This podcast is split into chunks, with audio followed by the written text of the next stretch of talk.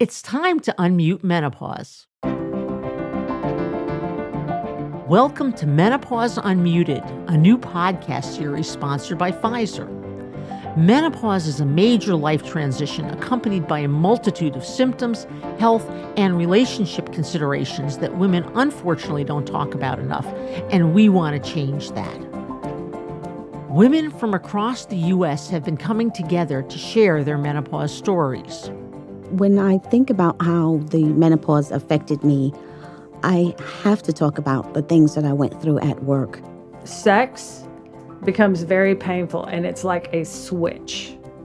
It's like one minute sex is fine and the next minute sex is not. I don't look at it as something that is bad.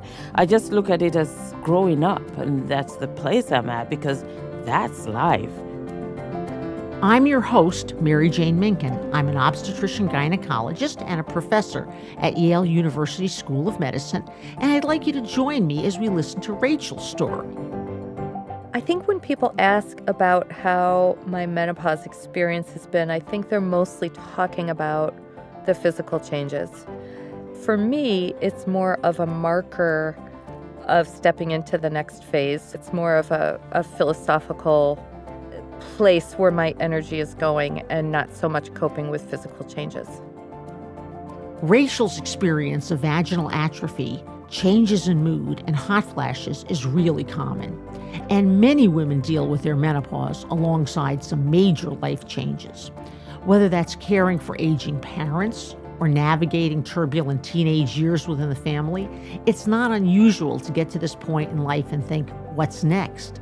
In Rachel's case, she was dealing with the breakdown of a long term relationship. Let's unmute Rachel's story. My name is Rachel. I'm 54. I work as a midwife. I've been a midwife for 20 years. I live in Cleveland. I am divorced one and a half times. I have two teenagers. I do like telling people that I'm a badass, and when they laugh because they don't believe me, I remind them that I once had a black belt. I used to teach self defense for women, and badassery just gets more creative as you get older. So I believe I first started realizing or questioning whether I was having symptoms of menopause in my late 40s. And that was manifesting as mostly sleep disturbances and a lot of nighttime heat. Then some hot flashes during the day. And at the same time in my life, there was a lot going on in my personal life, and I was also experiencing a huge amount of rage, which I was very keen to try to figure out how much of that was the circumstances in my life and how much of that may have been exacerbated by by the menopause. So all of that was going on around the same time, probably my late 40s. So in terms of the rage, I again was trying to to figure out what was circumstantial and I needed to deal with my life, my partner, my kids, and how much was physiologic or psychological. But I was working really hard on not minimizing or invalidating my concerns and my disappointments and my complaints. You know, we we do that to women a lot. You know, we say, "Oh, she's on the rag." "Oh, you must be expecting your period." You know, and we'll dismiss ourselves. You know, "I'm sorry for being so emotional. I'm premenstrual." We we dismiss our minds and our emotions and our reactions and responses to the world based on our hormones. And I was trying not to do that. I wanted to figure out can I separate, you know, how much is exacerbated because I know what I'm feeling is valid.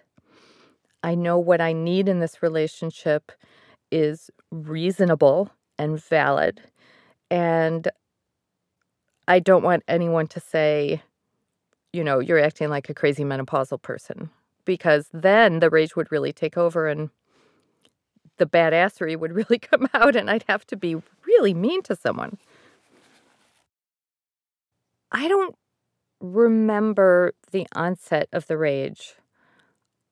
I just remember being very angry a lot of the time when I was in the house, feeling unhappy a lot of the time when I was out of the house, and being very quick to be triggered to the rage. Even now, my daughter, she even the other day said, I remember when you were really mean. And I said, Sweetie, I was not mean. She goes, Oh, yeah, you were, Mom. You were really mean, but it was just the menopause and then you got better.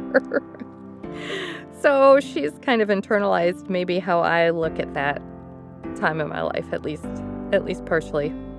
But I've been really trying since since the separation from that relationship and that's been about a year and a half i've been really trying to give my developing adult children space to define that time in a way that works for them i'm trying to give them space to have that imperfect mother but also hopefully eh, forgive her and know that they're strong as a result of being able to articulate that and being respected for it.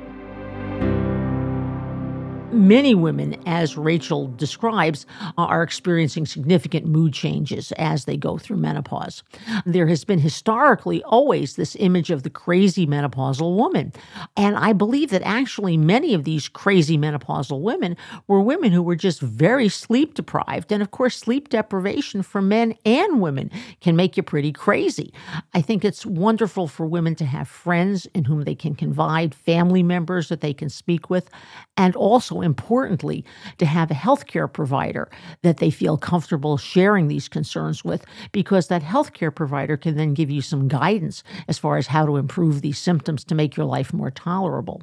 While Rachel didn't suffer too badly with physical symptoms, there was one aspect of menopause she experienced which is often the hardest to discuss, and I'm so grateful for Rachel's honesty here.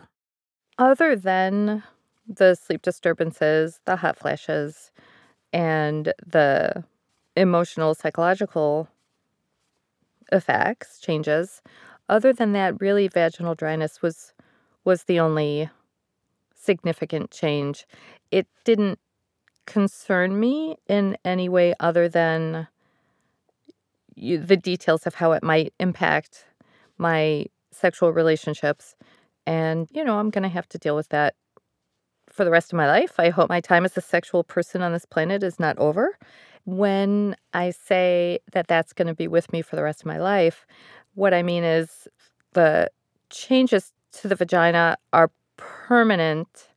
There are some changes that are treatable, but they're pretty permanent. It's not just dryness, it's really atrophy of the tissue, which becomes very not stretchy, right? Like a wonderful vagina that is meant to it's meant to be very stretchy and accommodating. And after menopause that stretchiness goes away. The tissue um, becomes very thin and fragile. And so it's not only a matter of dryness it's also a matter of that kind of youthful type of mucosal tissue. It is for the rest of a woman's life a matter of symptom management Rachel is absolutely correct in that the vaginal changes, unfortunately, over the course of time can get worse. However, that doesn't mean we have to put up with these symptoms. There are many interventions which can really take care of these changes and reverse them so that one doesn't have to put up with these symptoms of discomfort and lack of stretchiness. As well as talking to your healthcare provider, I strongly encourage my patients to talk to their partners.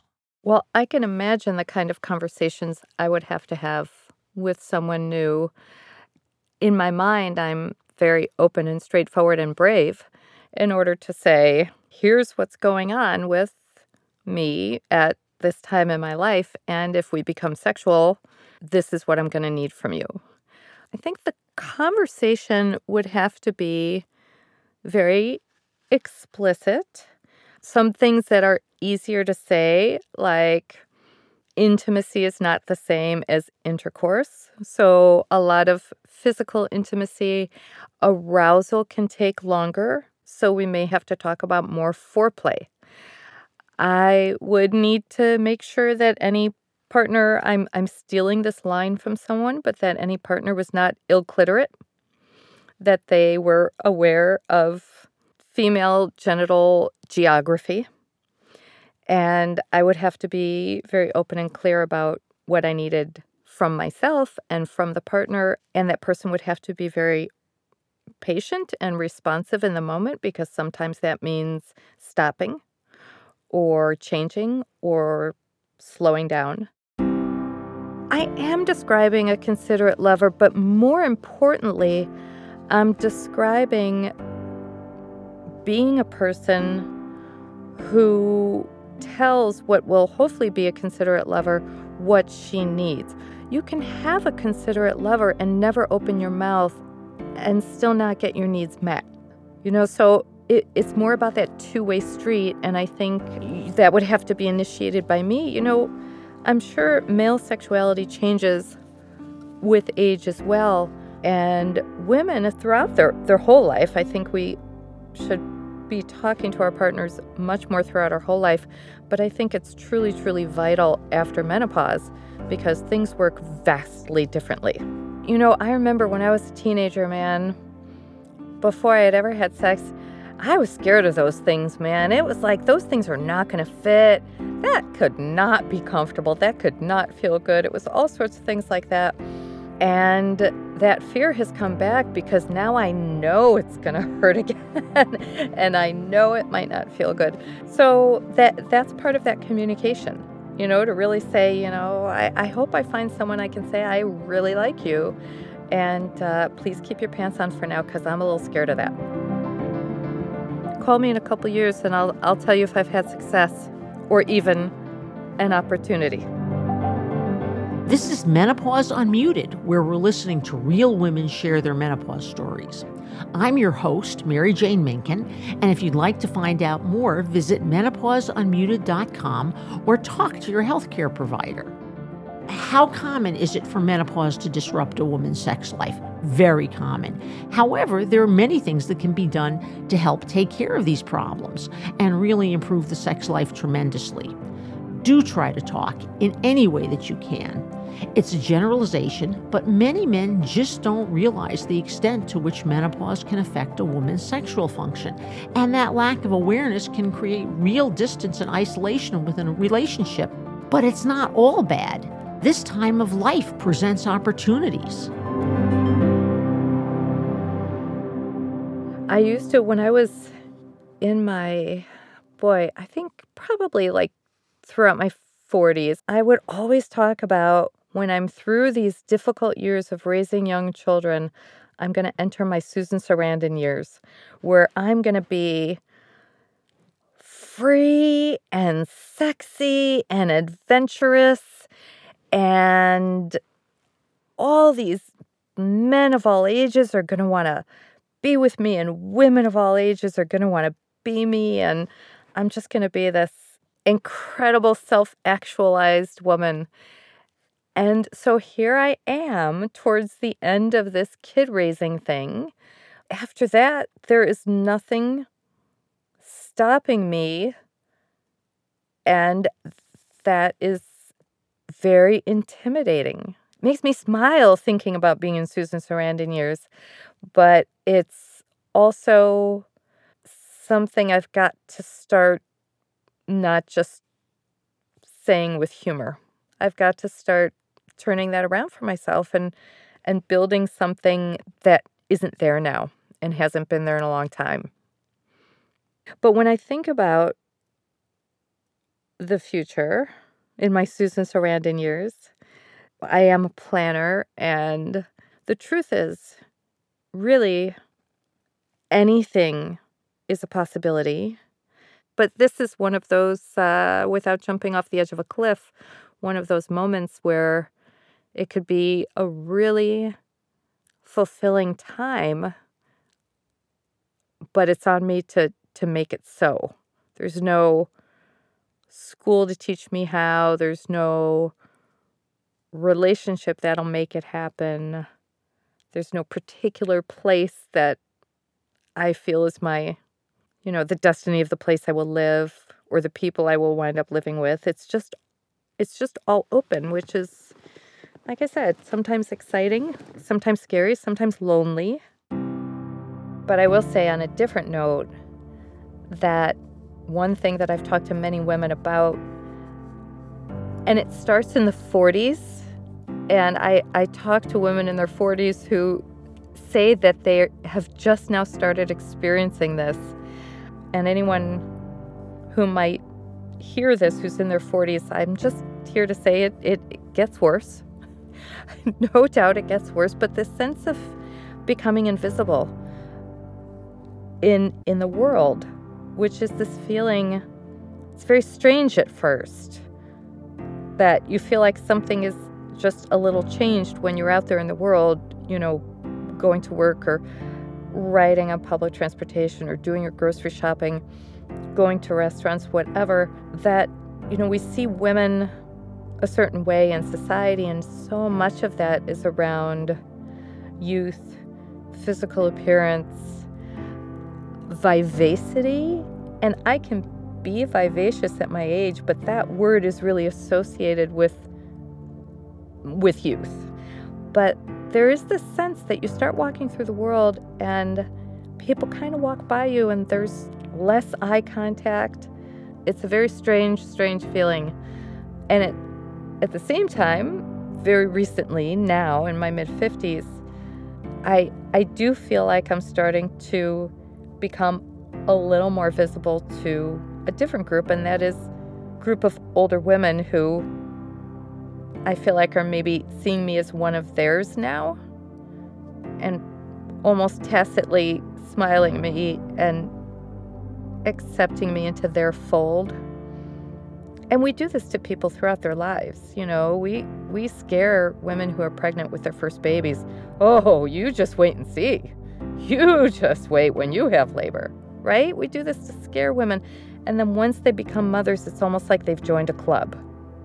And I kind of feel that that is happening maybe less intensely, but there's there's a similar sense of you're in the next club now. And speaking of the, that dynamic, I do think a lot about the female archetypes of the maiden, the mother, and the crone with the crone not being an ugly, scary old hag of a witch, but the crone being an older woman who embodies power and wisdom and possibly even magic. And if I've got to age, that's who I want to become.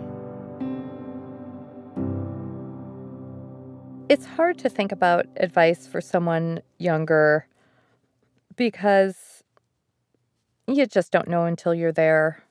You know, it's the same thing with every single stage in life.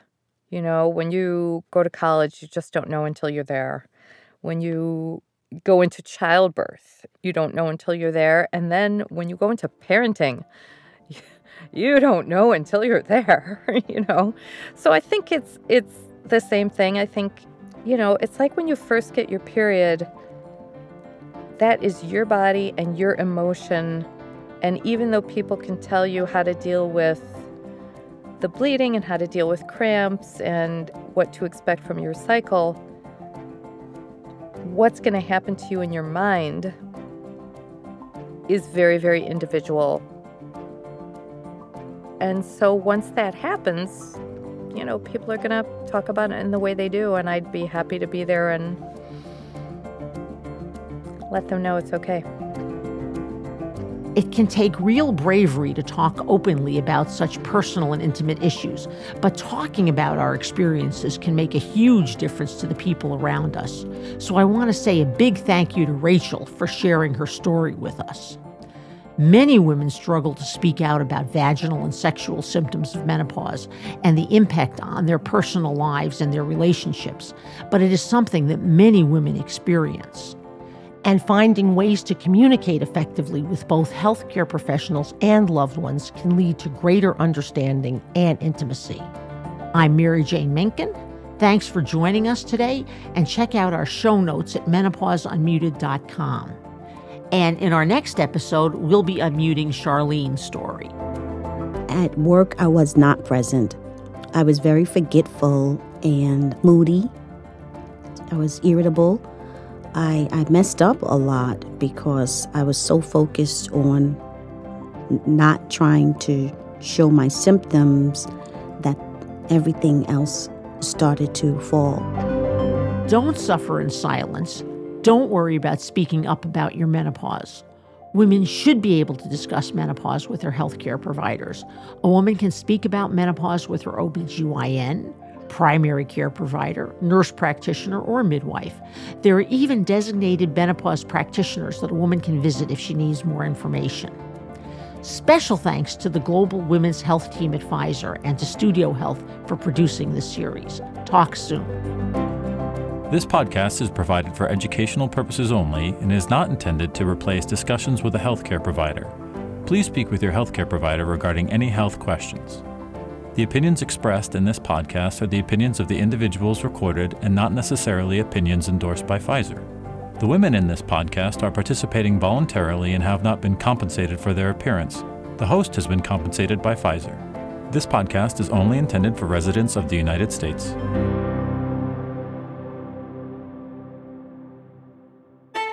This podcast is powered by Pfizer.